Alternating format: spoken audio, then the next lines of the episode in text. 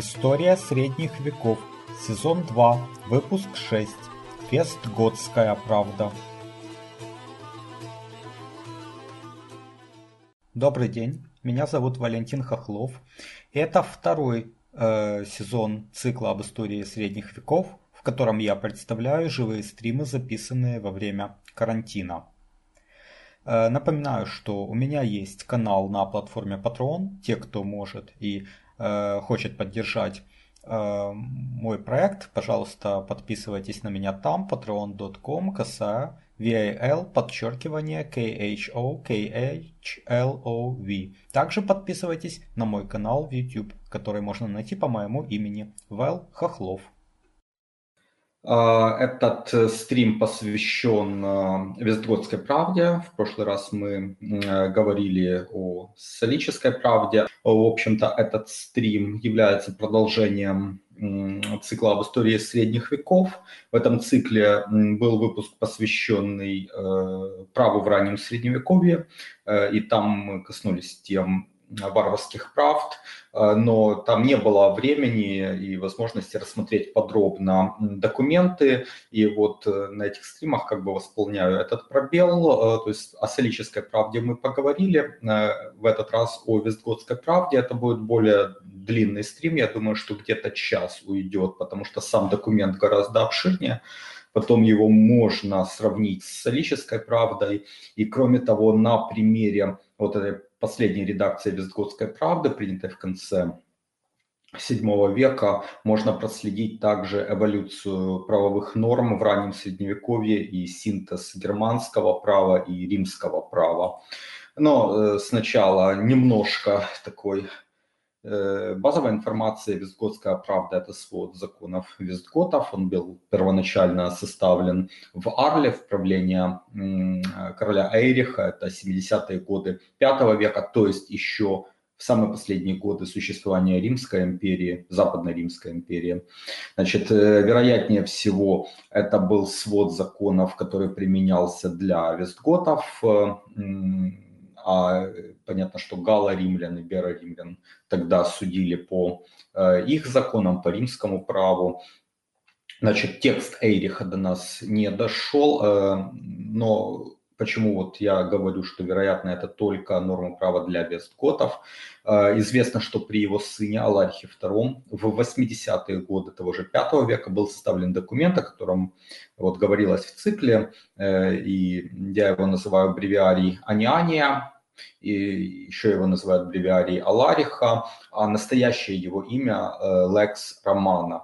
Соответственно, это э, закон римлян, и, собственно, по нему судили э, римское население, то есть галло-римлян и бело-римлян. Соответственно, мы можем сделать вывод, что Вестготская правда э, не применялась к внутренним делам этих племен и были еще аргументы, в принципе, об этом подробно говорилось в цикле об истории средних веков. Э, соответственно, вот римлян судили по э, кодексу Феодосия, но какое было законодательство типичное для римлян? Э, то есть э, сводилось нормы права, которые существовали ранее, но кодекс Феодосия, и к нему добавлялись более новые эдикты императоров, которые назывались новеллами, то есть ну, обновление, новое законодательство. Вот собственно, их и свел в свой сборник Анианий. Значит, вот и на примере Вестготской правды мы увидим, что и Вестгот далее переняли эту традицию составления э, своего свода законов. Вот э, документ, на котором базируется этот стрим, это Вестготская правда, составленная при короле Рикисвинте в 654 году, то есть на 180 лет, э, грубо говоря, позднее, чем э, пала Западная Римская империя, с позднейшими еще вставками королей, э, преемников Рикисвинта до конца 7 века, то есть практически до самого покорения Вестготского королевства э, арабами. Но к тому времени, о котором вот э, мы говорим, о реке Свинте, визготы уже давно потеряли Аквитанию, свою столицу, первую Тулузу. Франки оттеснили их за Пиренеи, визготы там закрепились, они покорили королевство небольшое Свевов, Но при этом монархия визготов, э, судя по всему, была более развита, чем монархия э, франков. И они быстрее ассимилировались с иберо-римлянами. Э, они перешли к тому времени, ну их знать, их короли перешли из арианства в католичество, э, стали плотно взаимодействовать с испанской церковью, которая в то время была независима, равно как и гальская церковь, была независима от Рима. А, и поэтому текст э, Визготской правды, о котором мы поговорим, он как бы ушел далеко вперед по сравнению с текстом Солической правды. А, я напомню, что тот текст Солической правды, о котором говорилось на предыдущем стриме, это самое начало VI века. Сейчас мы говорим о документе середины и конца VII века. И вот эта э, Визготская правда, она как бы сочетает в себе и обычное право готов, и римское право, и даже отдельные нормы канонического, то есть церковного права. Значит, э, тот документ, который я читал, это э, книга изданная, перевод э, Скотта, изданная в 1910 году. Э, и вроде бы недавно Визготскую правду перевели на русский язык. Я не видел этот текст, но, в принципе, если он есть, это, конечно, очень большое достижение. Значит, по э, стилю и особенностям документа, ну вот я уже говорил, что Визготская правда в этом, в этой редакции, она не похожа на солическую, абсолютно. Значит, и несколько аспектов, э, чем они отличаются. Ну, во-первых, это размер документа. Вот в книге Скотта это, собственно, текст Визготской правды без э, предисловия, без прочих вещей. Вот э, чистый текст. Это 409 страниц, тогда как солическая правда, ну, аналогичным шрифтом, если так принять, занимала бы 35-40 страниц. То есть это разница в 10 раз. Если солическая правда разбита на 65 статей, каждая из которых э, достаточно э, короткая, содержит несколько коротких параграфов, то Визготская правда э, разделяется на 12 книг, каждая из которых делится на несколько глав, и каждая такая глава, она, ну, гораздо объемнее, чем статья солической правды. Но хотя концептуально она имеет ту же самую роль, это набор правовых норм по какой-то конкретной теме. Далее главы разбиваются на статьи, подобно, в общем-то, современному законодательству. То есть идет название статьи, и далее ее текст, обычно это от 5 до 10 строк, хотя есть статьи, которые занимают целую страницу и даже чуть больше одной страницы. Э, сам стиль составления Вестготской правды совершенно иной. Если в статьях солической правды, э, ну, которые можно отнести к отрасли гражданского права, мы встречаем весьма архаичные выражения, ну, au, обратитесь к записи прошлого стрима, там я цитировал пару таких статей, они достаточно ну, смешно, можно сказать, или забавно звучали, то Вестготская правда написана э, в целом тем, тем языком, э, что и современное законодательство. Э, ну вот пример из книги 4 о родстве, глава 3 об опеке и опекунах, статья 1 о том, кто такие несовершеннолетние. Но тут имеется в виду их определение с целью опеки, насколько я понимаю, она начинается с того, что король Флавий Хинтосвинт постановляет, то есть это часть его эдикта. Вот эта вот статья, это, э, насколько я понимаю, это был принят как эдикт короля и включен этот эдикт в виде статьи в Вестготскую правду. И так как текст. Частью обязанностей, которые предписывает закон, является забота о правах несовершеннолетних, чтобы они не подвергались риску утратить свое наследство. Ну, далее перевод Скотта, может быть, потерялись какие-то нюансы, потому что выглядит несколько странно, но вот звучит примерно так. До настоящего времени э, маленькие дети, потерявшие отца, назывались несовершеннолетними по причине того, что их мать несет не меньшую ответственность за заботу о них, чем когда оба родителя были живы. И потому мы отныне постановили, что любой ребенок, утративший отца или мать и не достигший 15 лет, будет называться несовершеннолетним. Э, э, какая-то тут то ли нюанс перевода, то ли внутренняя логика нарушена. Э, видимо, имел, был смысл, что как ребенок, утративший отца, так и ребенок, утративший мать, считается несовершеннолетним с целью э, установить опеку и это э, длилось до 15 лет. То есть возраст совершеннолетия типичный для германцев, тот же самый возраст был и у франков. А, Еще одна особенность, э, вот, которая заметна из этой цитаты, перед некоторыми, хотя и не всеми статьями, указано, кто и когда их ввел в действие, вернее, в чье правление. Иногда пишут древний закон, вот э, Скотт считает, что эта норма действовала еще в римские времена, то есть для визготов это был древний закон, э, а в других случаях мы видим имя короля.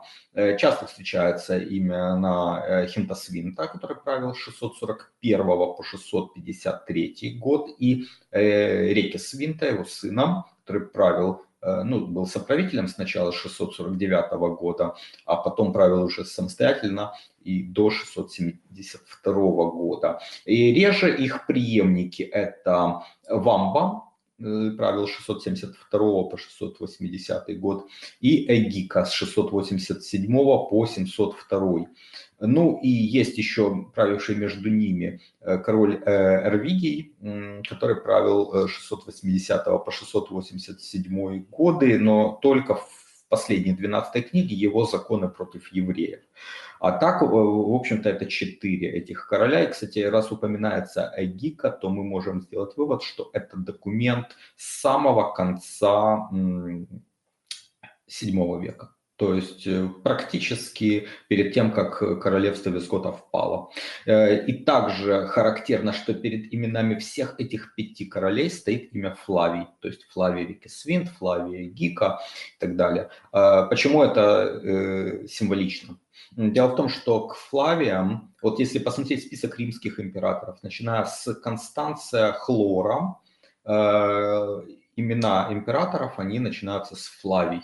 То есть они как бы символически причисляют себя к этому вот роду, а Флавий это ну, династия императоров, которая правила еще в первом веке. А, и э, то, что короли визготов пишут перед своим именем Флавий, на мой взгляд, оно отражает их желание подчеркнуть правовую преемственность своего королевства от Римской империи, то есть как бы неразрывность э, права э, империя пала, но королевство Вестготов продолжает, является ее правоприемником, можно сказать. Вот, то есть это вот символически, наверное, э, могло означать такую, такое их видение своей государственности. А по структуре документа «Вестготская правда» состоит из 12 книг. Первая книга посвящена вопросам законотворчества. В ней две главы, 15 статей, она занимает порядка 10 страниц. Потом идет большая Самая большая, кстати говоря, книга, вторая, это «Порядок рассмотрения судебных дел». В ней 5 глав, 81 статья, и занимает она около 64 страниц. Далее идет третья книга, посвященная вопросам брака. В ней 6 глав, 58 статей, и занимает где-то 42 страницы. Четвертая книга – это э, вопросы родства и наследования. В ней 5 глав, 39 статей, и занимает порядка 26 страниц. Потом большая глава, одна из самых больших, э, это э, коммерческие сделки. В ней 7 глав, 78 статей, занимают порядка 50 страниц. Э, шестая книга – это насильственные преступления против людей. В ней 5 глав, 50 статей, занимают около 40 страниц. Седьмая книга – это кражи и мошенничество. 6 глав, 55 э, статей и занимает 31 страницу. Восьмая книга – это «Нанесение вреда имуществу». 6 э, глав, 75 статей, 42 страницы. Девятая книга посвящена вопросам беженцев и переселенцев. В ней 3 главы, 34 статьи, 28 страниц. Э, десятая книга посвящена вопросам земельной собственности. 3 главы, 31 статья, 19 страниц. Э, одиннадцатая книга довольно эклектична, в ней вопросы медицины и вопросы иностранцев. Три главы, 14 статей и 6 страниц. И, наконец, последняя, двенадцатая книга, она посвящена еретикам немножко и в основном евреям. Э, три главы, 48 статей и занимают аж 50 страниц, достаточно объемная. Э, в целом в Вестготской правде, в этой редакции, 578 статей. Э, напомню, что в Солической правде 65 статей, но правда в оригинале, без дополнений, без эдиктов. Но разница примерно в 10 раз. Я их э, поделил, условно поделил, потому что, конечно, не, нельзя сказать, что некоторые статьи однозначно относятся к той или иной э, области права, но вот 18 статей условно можно отнести к морально-этическим или таким декларативным статьям, которые даже скорее это не нормы права, а это текст больше такой философский или политологический. Он описывает, кто такой законодатель, каким должен быть закон и э, так далее. Значит, э, э, семь э, статей – это скорее конституционное право в нынешнем смысле слова, то есть они описывают разделение властей, там, как создаются суды, какие полномочия короля, то есть это вот такого плана я назвал конституционными. 113 норм – это процессуальные нормы, 248 э, статей – это нормы уголовного права, 184 статьи – нормы гражданского права и 8 статей – это условно нормы канонического права. В сравнении с солической правдой мы видим э, существенный рост пропорции процессуальных и гражданских норм, хотя статьи уголовного права э, продолжают оставаться наиболее многочисленными.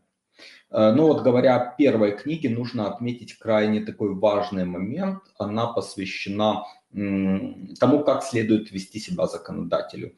Э, то есть э, из названия можно судить, что она посвящена судьям. Но, но вот по сути, вот это несколько не так. Как бы ее суть и наше понимание слова «судья» или наше понимание слова законодатель, они друг другу не соответствуют. Эм, приведу пример. Цитата из второй статьи первой главы. Законодатель э, должен практиковать не диспуты, а управлять отправлением правосудия. Из пятой статьи. Осуществляя э, управление с всеобщего согласия он не должен ради личной выгоды злоупотреблять своим положением в системе правосудия. Э, статья 7, которая говорит о том, как законодатель должен выносить решение, начинается словом «судья должен». То есть возникает как бы противоречие. Причем тут законодатель, если написано «судья должен». Причем тут законодатель, если написано, что он осуществляет правосудие. А, с другой стороны, а, адресована как бы книга судьям, а написана книга о законодателе. Но это противоречие уйдет, если мы обратим внимание на особенность правовых систем древних германцев, которая отчасти сохранилась в англо-американском мире, но она утрачена в континентальной Европе. Дело в том, что в этой системе судьи творили право, вынося свои решения – то есть, грубо говоря, если бы король рассматривался визготами как законодательная власть, то в этой первой книге не было бы смысла. А само ее наличие говорит о том, что э, судьи рассматривались как те, кто творит право. То есть слово законодатель здесь это не слишком, возможно, хороший перевод. Э, то есть это творцы права, но это не законодатели в нашем нынешнем смысле слова. Право в этой системе возникает не в результате принятия закона, потому что тогда законодательство ограничивалось бы изданием эдиктов короля. Да? Но в такой системе право возникает в результате накопления того, что мы называем правоприменительная практика, то есть накопление судебных прецедентов. И тогда все становится на свои места. Судьи творят право, принимая судебные решения. И поэтому эта книга говорит законодателю, то есть судьям, как они должны принимать судебные решения. И тогда э, ну, исчезает противоречие с терминами э, или со словами «судья должен» и так далее.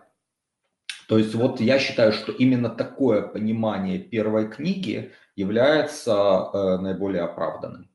А вторая книга Визгодской правды, самая большая э, в документе, то есть это 81 статья, примерно 64 страницы, и содержит нормы в основном процессуального права, но есть несколько статей, содержащих, я бы сказал, нормы конституционного права. Вот э, такие статьи в солической правде вообще не встречаются. Эм, значит, а здесь они указаны. кстати говоря, э, речь в них идет о том, э, каким образом поправки к законам вступают в силу. Далее, там есть статья о том, что сам король подчиняется положениям закона. Есть статья, в которой определены границы королевской власти, а также статья о том, что незнание закона не освобождает от ответственности. Вот это вот такие статьи, э, которые вот я условно отношу к конституционным. Но их не так много, а в основном это все-таки процессуальные нормы. В солической правде их вообще мало. В Вестготской правде 70 статей именно э, процессуальных норм только в этой книге. Есть еще несколько статей в других книгах. Э, значит, что в этой второй книге регулируется процессуальными нормами? Это вопросы вызова в суд ответчика, свидетелей, э, это было и в солической правде, кстати говоря, э, а также то, чего не было в солической правде, это порядок рассмотрения действительности документов и отдельно действительности завещаний. Это вопрос отвода судей. Это вопрос подсудности, то есть какой суд должен разбирать то или иное дело, если э, ответчик и истец живут в разных местах. Далее, даже такая статья, регулирующая мелкое право наследников адвоката, который умер во время процесса, получить э, вознаграждение, которое причитается этому адвокату. Как отмечает Смит в примечаниях, э, основная часть этой книги заимствована из римского права. Ну, это, в общем-то, не удивительно. У римлян это было уже достаточно рас, распространено процессуальные нормы у германцев. Судя по солической правде, это было только в зачаточном состоянии. Значит, третья книга, она начинается с вопросов брака и семейного права. Э, это, кстати говоря, то, чего практически нет в солической правде. Опять же, есть все основания полагать, что это заимствовано из римского права. Э, вот во второй статье э, это эдикт Рики Свинта, и, судя по всему, он повторяет эдикт кого-то из своих предшественников, эм, хотя там и указано, что типа мы там постановили, но у меня есть подозрение, что браки между римлянами и готами были дозволены и раньше, а именно вот эта статья, она позволяет э, браки. Потому что изначально такие браки между готами и римлянами были запрещены, но это в самые первые годы.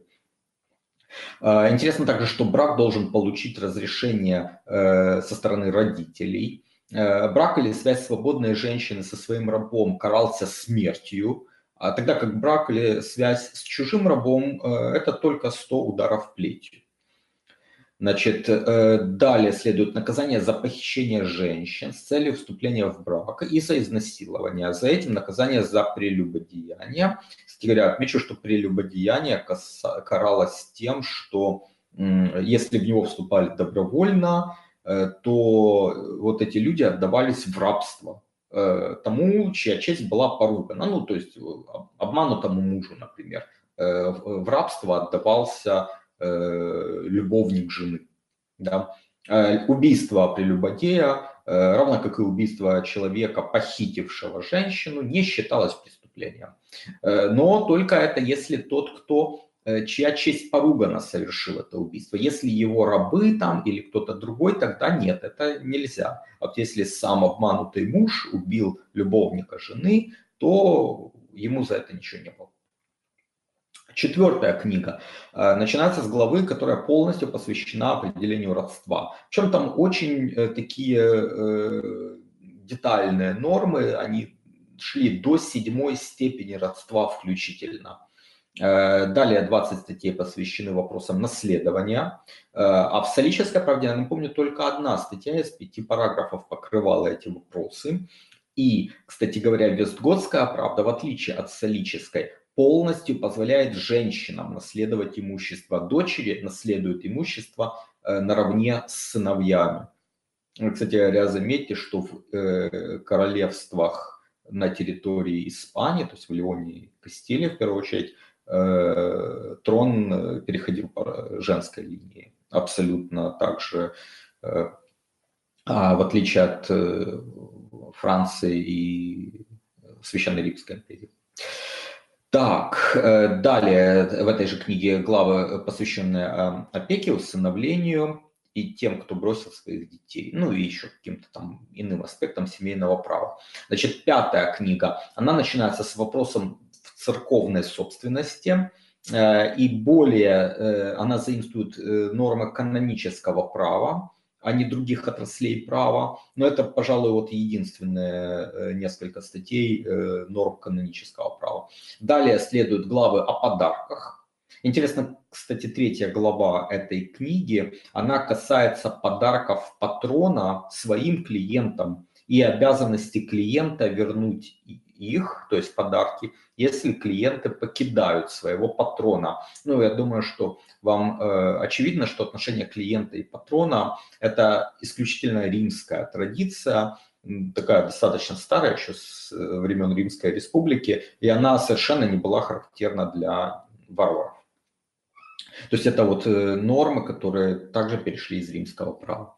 Э, далее следует большая глава об операциях купли-продажи. Здесь есть привычные нам нормы о том, какие операции э, ну, дозволены, вернее, что они должны отвечать определенным критериям, в частности, условию добровольного вступления в сделку обеих сторон.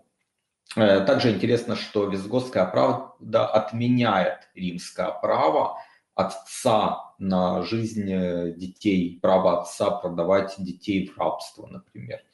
То есть вот это вот э, типичное для римлян право отца, оно э, явно отменено Визготской правде. Э, и эта глава, кстати говоря, очень еще забавна тем, что последняя ее статья запрещает продавать экземпляры Визготской правды за более чем 400 сольдов. Ну а оставшиеся главы пятой книги посвящены найму животных, собственности на найденные и на выброшенные морем вещи, долгам, залогам. Э, ну и кончается большой главой, посвященной вопросу купли-продажи и освобождения рабов. Так, шестая книга. Шестая книга – это э, нормы как процессуального, так и уголовного права, посвященные насильственным преступлениям. Ну, сначала это э, нюансы уголовного процесса, э, который определяет применение пыток. И дальше э, процесс обращения к королю за помилование. А, заканчивается, кстати говоря, вот первая глава совершенно замечательной седьмой статьей, которая гласит – ни сын не отвечает за отца, ни отец за сына, ни жена за мужа, ни муж за жену, ни брат за брата, ни сосед за соседа, ну и так далее.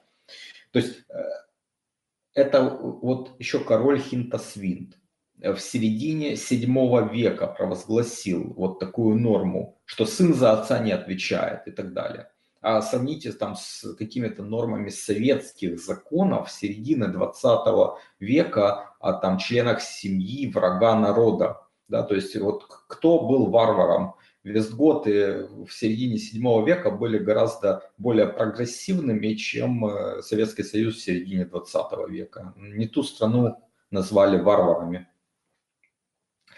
Так, далее в этой же э, книге глава с наказаниями за колдовство и волшебство, ну, в ту пору за них не сжигали, как в позднем средневековье, а, но наказывали все равно. Э, потом суровое достаточно наказание за аборты. Э, за аборт карали так же, как за убийство. То есть, если плод сформировался, то платилась вира 200 солидов. Э, а за приготовление снадобий для абортов полагалась продажа в рабство. За убийство рожденных или нерожденных детей полагалась казнь.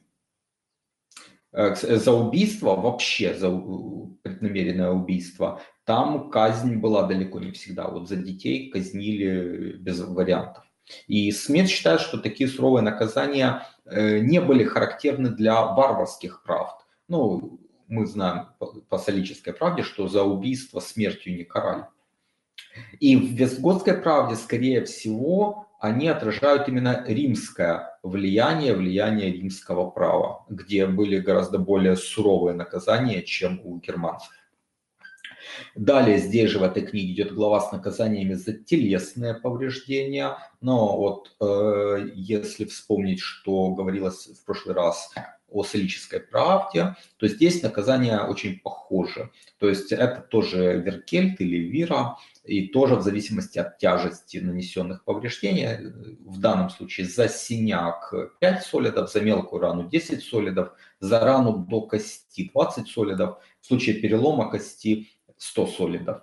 А если телесные повреждения наносились рабу, то, то платилась половина э, виры. Однако в этой же главе есть много исключений. Ну, например, если в целях самообороны это было произведено, то вира не платилась.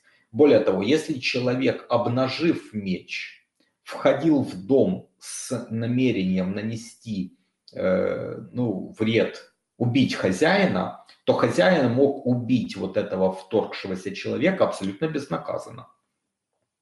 Так что самооборона вообще была в этой Визгодской правде прописана не только здесь, еще там в других э, главах э, достаточно детально. И вот, например, следующая, пятая глава этой шестой книги, она посвящена убийствам. И начинается как раз с множества, там не одна и не две, а больше статей, которые э, пишут, когда человек освобождается от ответственности за убийство. Ну, в частности, те, кто совершил непреднамеренное убийство, освобождаются. Если э, человек не имел злого умысла, если он не видел жертву, э, ну и другие есть еще основания, где написано, что человек от э, ответственности освобождается. Основная статья этой главы, которая определяет наказание за убийство, за преднамеренное убийство, это статья 11 но в ней нет виры. То есть она просто пишет, что наказание является э, вот вира как за убийство. А где она? Вот ее в этой статье нет. Но э, косвенно можно судить по другим статьям, э, потому что вот, например, в книге э, 7 э, глава 3, статья 3, и в книге 8, глава 4, статья 16, мы видим, что там написано, наказание или там вира как за преднамеренное убийство, а именно. И далее следуют конкретные цифры. Э, значит, за человека высокого ранга вира была 500 солидов. В солической правде за графа 600 солидов, к примеру. За, э, для свободного человека в Визготской правде от 20 до 50 лет 300 солидов, от 50 до 75 лет 200 солидов, старше 75 лет 100 солидов. Значит, в солической правде 200 солидов э, за убийство человека, взрослого человека. Значит, э, в отличие от солической правды, в Вестготской правде за убийство женщины вира меньше. В солической, напомню, за убийство женщины вира была больше – в три раза, 600 солидов. Да? В Вестготской правде, э, ну вот из этих же косвенных как бы э, свидетельств, из вот этих ссылок на другие статьи, можно судить, что за женщину от 20 до 40 лет вира была 250 солидов, за женщину э, от 40 до 60 лет 200 солидов, за женщину старше 60 лет 100 солидов. Здесь имеется в виду, конечно, все за убийство свободных людей. Убийство рабов – это совершенно отдельная тема, потому что раб рассматривался как вещь, как собственность. Значит, следующая седьмая книга посвящена кражам. Она начинается со статей, в которых идет речь о тех, кто информирует о совершенных кражах, Далее идет смесь уголовных и процессуальных норм, э, которые посвящены наказаниям за кражу и судебному процессу над э, вот, виновными, э, обвиняемыми в этих правонарушениях.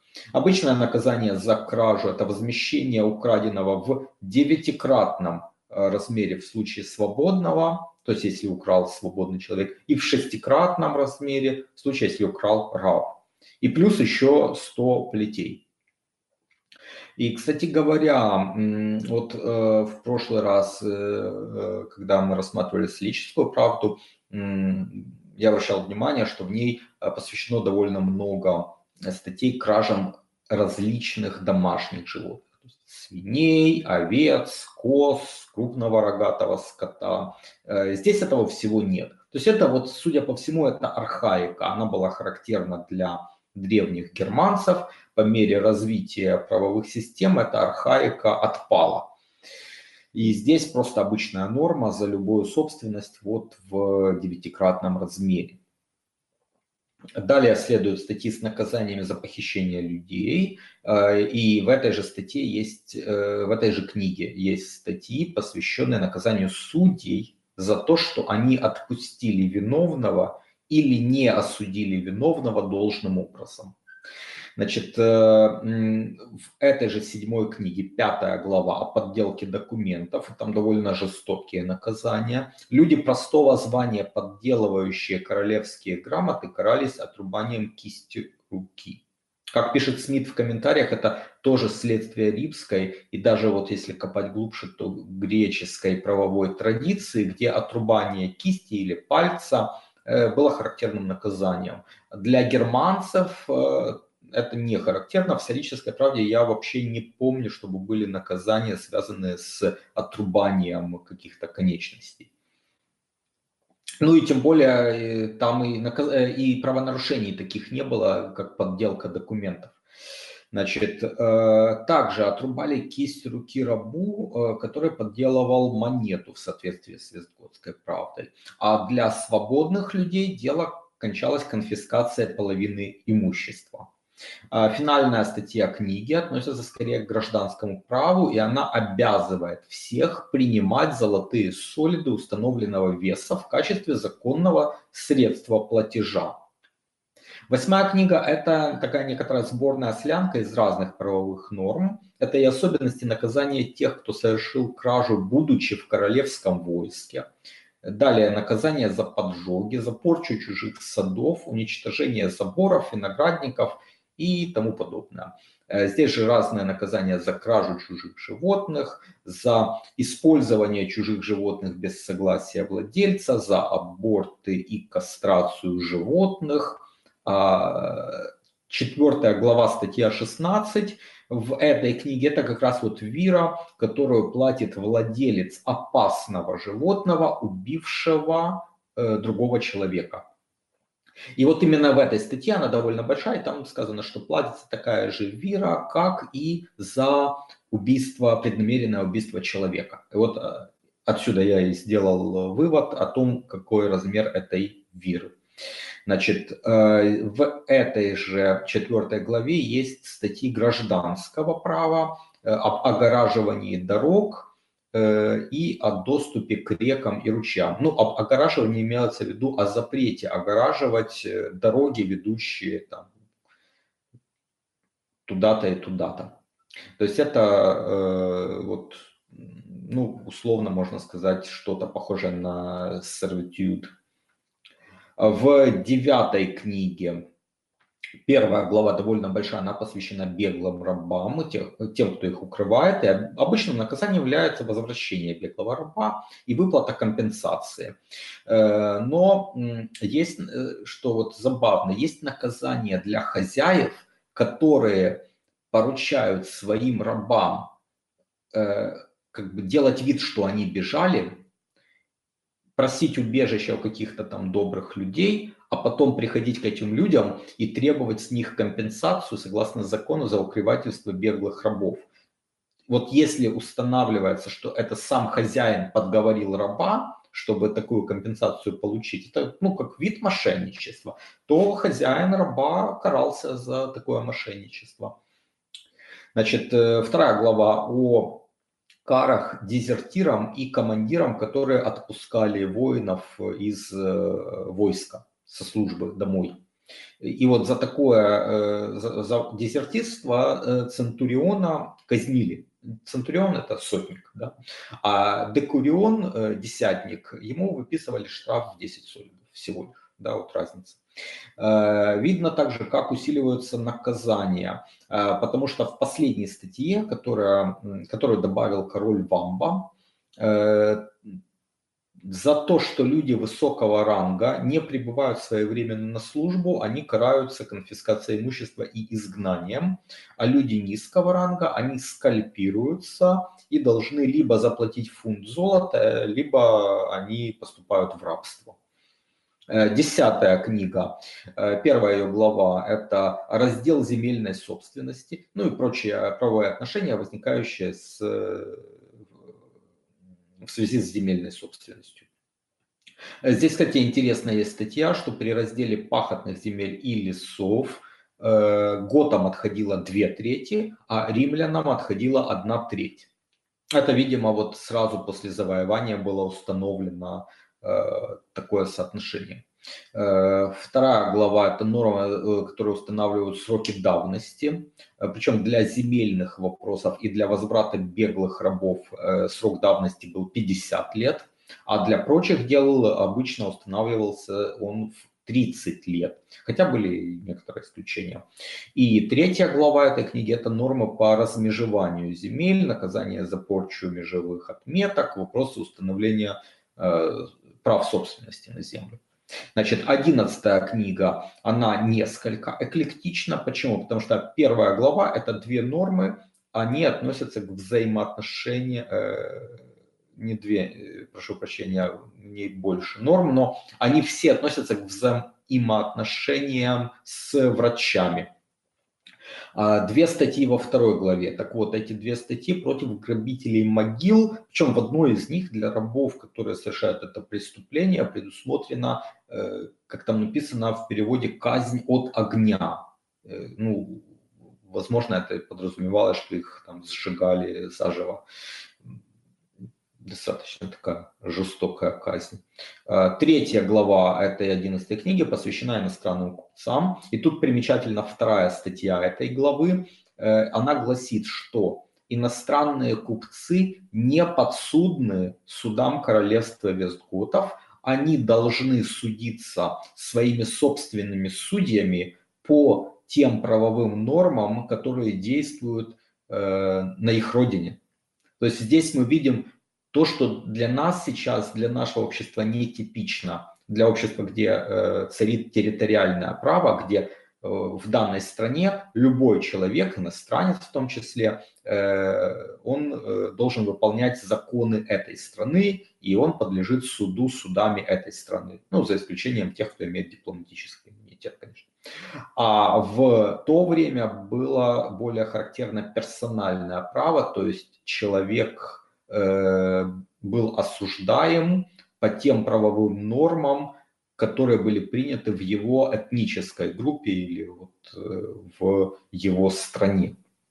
Вот отражением этого служит эта статья.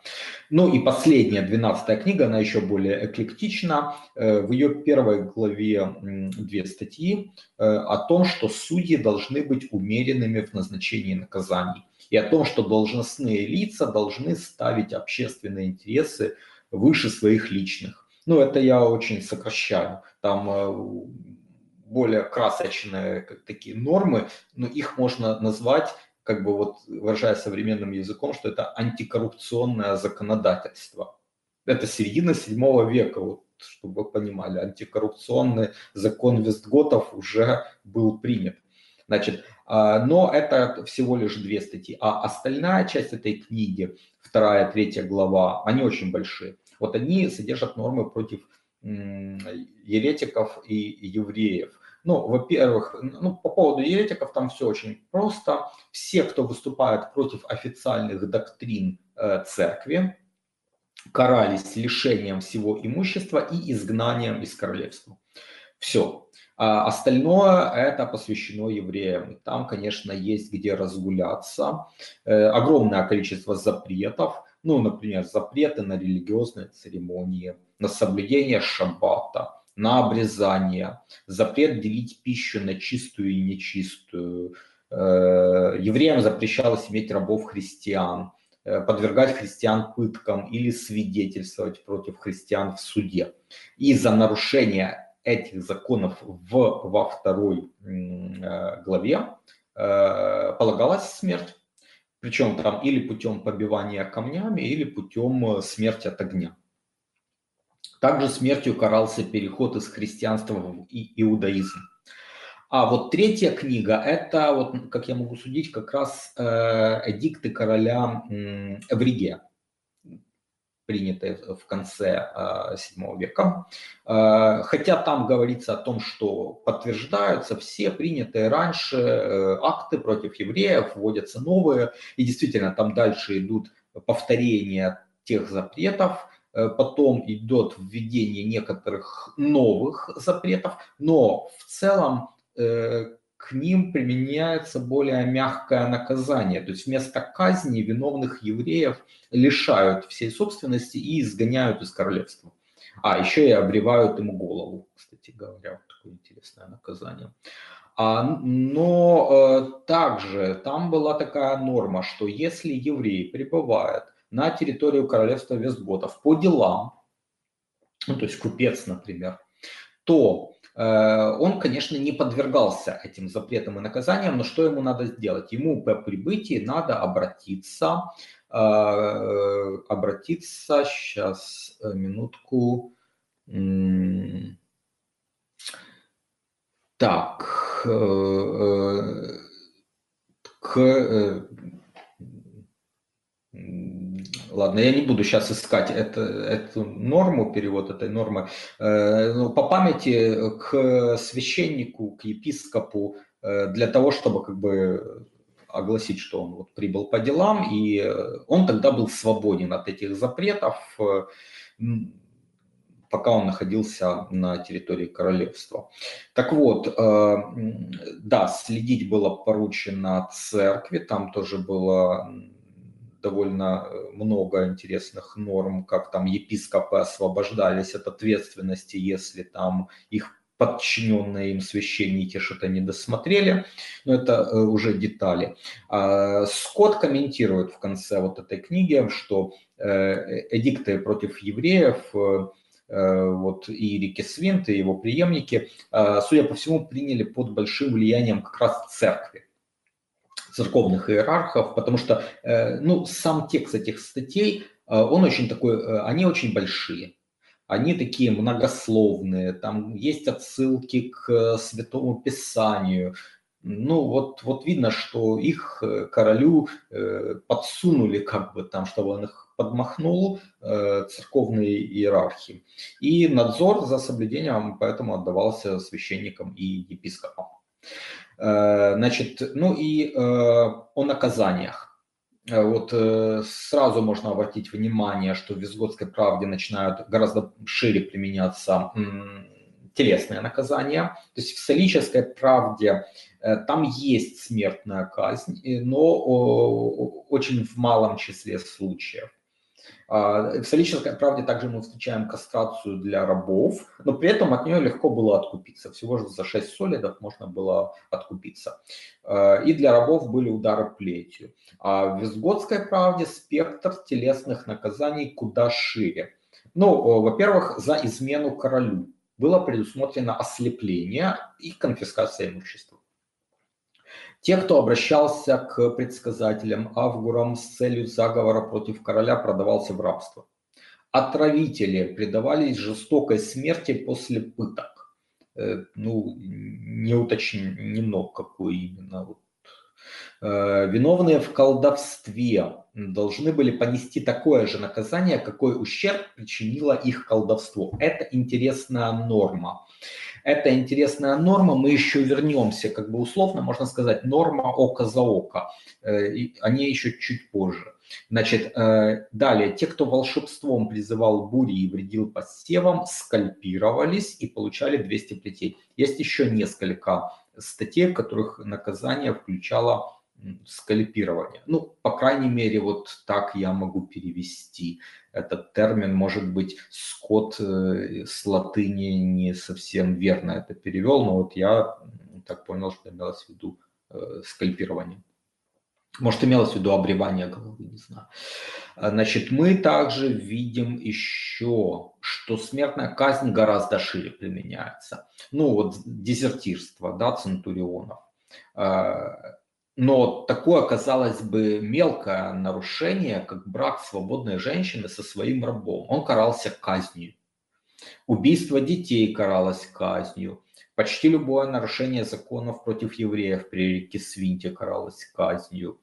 А, были введены наказания, но я уже об этом говорил, не характерные для германцев, отрубание кисти или пальца, это вот за подделку королевских грамот или монет. А, кстати говоря, вот интересное такое нововведение, что ли, это кастрация, которой карали за гомосексуализм. А, ну, вот у германцев в солической правде такого нет. По всей видимости, или они не считали это преступлением, или это не было распространено, ну, не знаю, вот. Э, но здесь это есть, и это очень серьезное преступление, и по всей видимости это сделано под влиянием тоже христианских догматов. Вот, теперь по поводу наказаний за убийство. Э, значит, мы видим, что сохранилась древняя германская мера. Это вергельт или вира за преднамеренное убийство. И даже ее размер в солидах, он примерно такой же, как в солической правде. А, но тут следует сказать, что в одной из следующих статей есть смертная казнь за убийство родителей, детей или близких кровных родственников. Э, ну и также за убийство детей, э, рожденных или нерожденных э, женщину казнили. А если судья смилостливится, то всего лишь ослепляли. Есть и такая норма. Скорее всего, вот это все свидетельствует, это вот мое предположение уже, что была древняя основа, Вестготская правда, германские правовые нормы, это Вира или Вергель за преднамеренное убийство. И это сохранилось как статья 11, о которой я говорил. Она вот как с древних времен перешла в текст. Но в этой же главе о преднамеренном убийстве на нее как бы нанизалось э, множество норм, э, заимствованных из римского права. И за ними вот эта уже оригинальная статья, она уже теряется, она практически не видна. Хотя она действует, Вергельд есть, э, и он на него ссылается во многих статьях. Но э, также это все обросло уже абсолютно наносными вещами из римского права, которые не характерны для варварских прав. Значит, э, не характерно для германцев такое наказание, конфискация имущества, причем были градации в Вестготской правде. Это конфискация всего имущества, половины имущества или четверти имущества. Это, насколько я могу судить, тоже влияние римского права. Мы видим, что в отношении свободных людей стало применяться наказание плетью. А, в солической правде такое наказание есть, но только для рабов, а здесь и для свободных людей, но при этом в Визготской правде, я вот э, на этом не останавливался, потому что у меня нет хорошего перевода на русский язык этих терминов. Э, но видно, из, если анализировать многие нормы, что наказание различается для, скажем, людей высшего сословия или там знатных людей и людей э, простого звания или там простолюдинов. И вот здесь интересно, мне кажется, это тоже влияние римского права. Я напомню, что оно было сословным, там были сословия, там сенаторы, декурионы и так далее. Э, так вот, э, высшее сословие сенаторское, оно имело иммунитет от телесных наказаний. И вот, э, как мне кажется, это сюда же перешло в Визготскую правду и нашло здесь свое отражение, что люди высшего звания, у них одни наказания, люди низшего звания, у них другие наказания. Еще одну вещь я бы отметил, это э, первая глава шестой книги, в ней вторая статья, она определяет порядок применения пыток. И в ней э, особенно вот так отмечено, что важно, чтобы это все было в меру, чтобы там не перебарщивали, и чтобы судья контролировал этот процесс. А если судья по небрежности или злому умыслу допускает, что человек умрет под пыткой, то судья отдается родственникам этого человека э, как бы на расправу. И там так и написано, что они вольны делать с ним все, что они захотят, типа, э, что они могут э, жестоко с ним расправиться.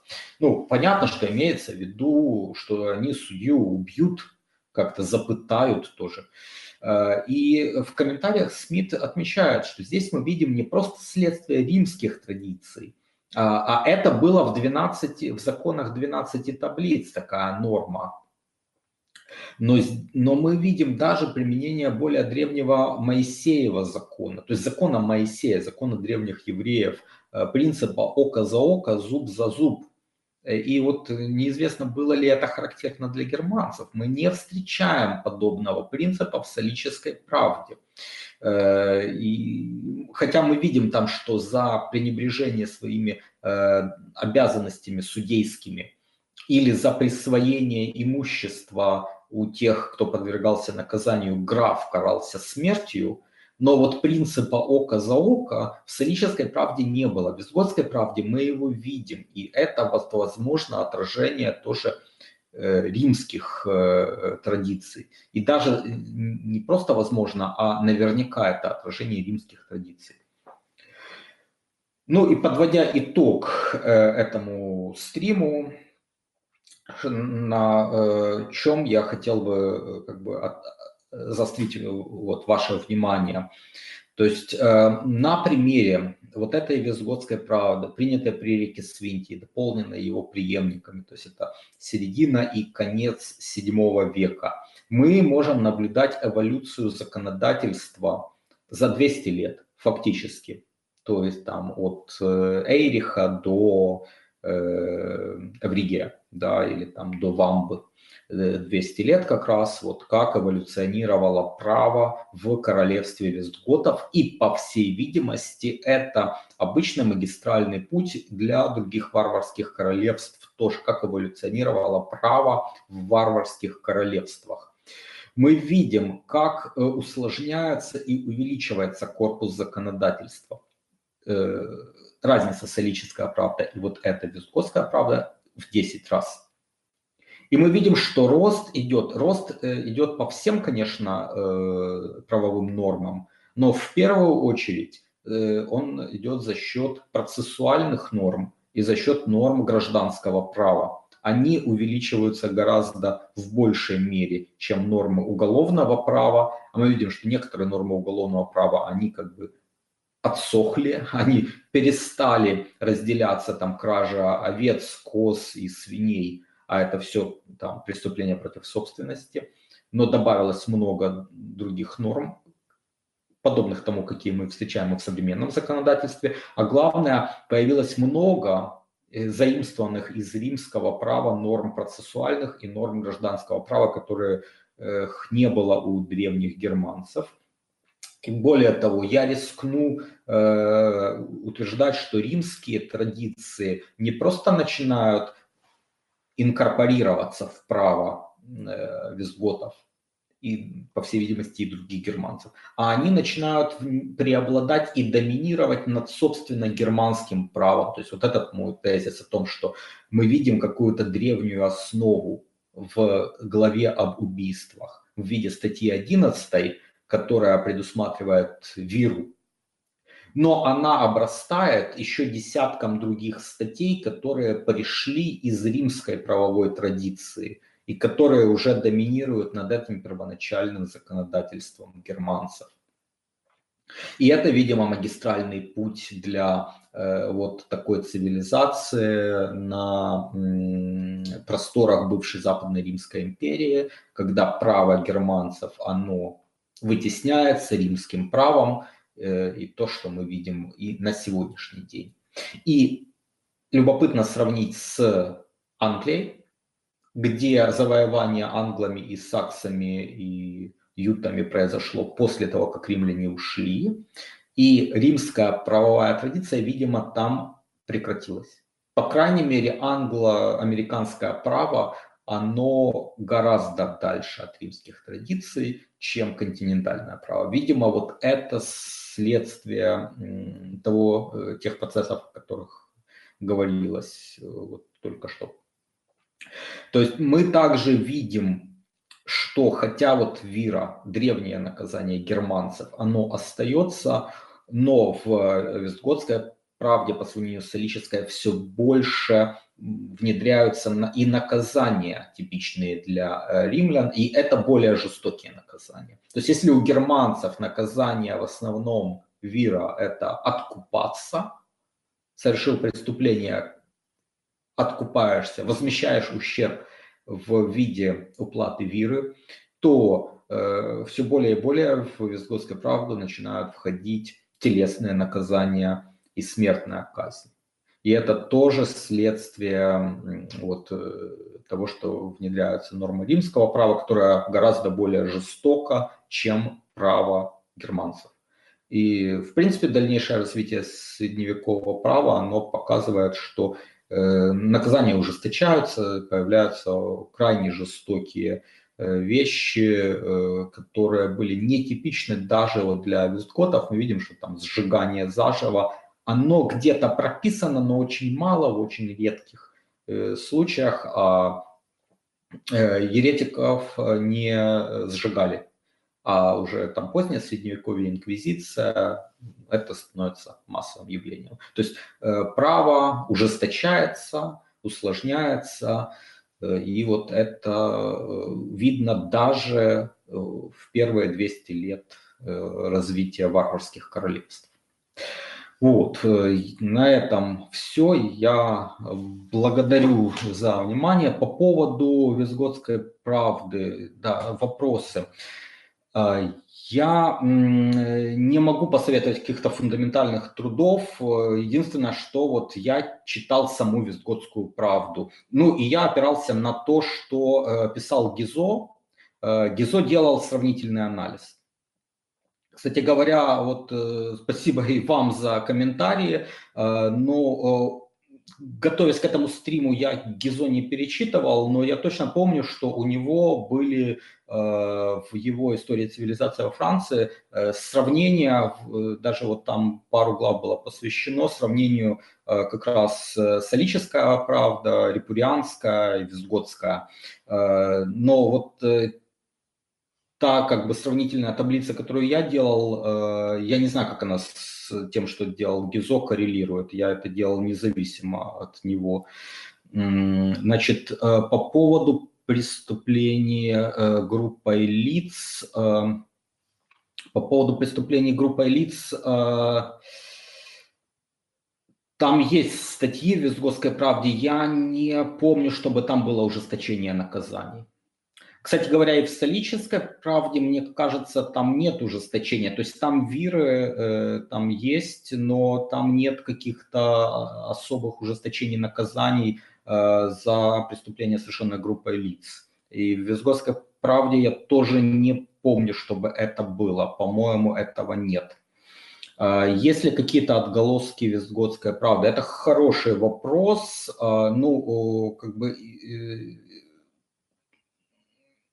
я думаю, что отголосков, собственно, визготской правды, каких-то правовых норм визготов нет.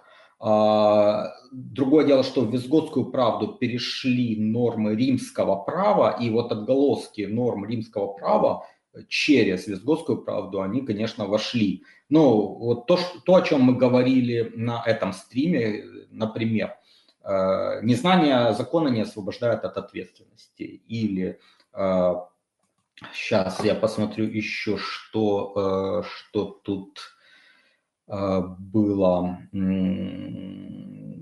Права наследования, например, да, что э, дети наследуют. Кстати говоря, вот то, что дети наследуют родителям в равной мере, то есть нет разделения сыновья и дочери.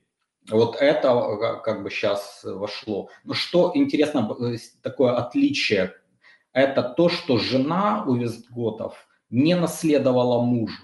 То есть э, сначала наследовали родственники кровные до седьмого колена. И только если не было таких родственников, то наследовала жена. То есть вот это вот э, отличие от современного права. Много норм права э, процессуальных, э, таких как вызов свидетелей, отвод судьи, но вот это есть и в современном праве. Я не имею в виду, что именно такие нормы э, буквально, но по сути аналогичные нормы. Э, особенно мне понравилось отвод судьи. Так, э, нормы о самообороне, убийство э, в целях самообороны. Ну, сейчас у нас более жесткие нормы, ну, точнее, норма, э, они по сути такие же, да, что человек, который убил в состоянии, ну, не в состоянии, а защищаясь, он освобождается от ответственности. Вот это мы видим у Вестготов. Этого не было, насколько я помню, в солической правде. Возможно, там не было этих нюансов. Так, что еще? Какие-то конкретные нормы.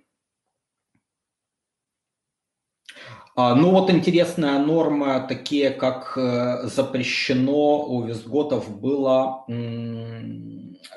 как бы пресекать доступ к рекам и ручьям.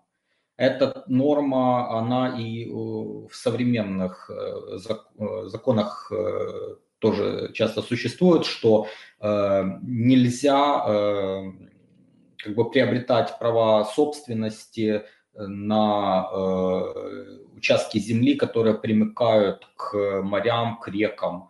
Вот примерно такие вещи. Кстати говоря, я не знаю, это было еще с римских времен, скорее всего. Вряд ли это вестготы придумали, но вот э, это уже в вестготской правде отражено. Так, что еще? Ну вот это, пожалуй, э, все. Каких-то еще конкретных примеров э, норм визготской правды, которые как-то ну, сейчас можно найти, отголоски их я э, так сходу не приведу. Тогда я благодарю вас за внимание, спасибо за э, комментарии, за вопросы по ходу стрима э, и следите за обновлениями. Э, а на сегодня я с вами прощаюсь, до свидания.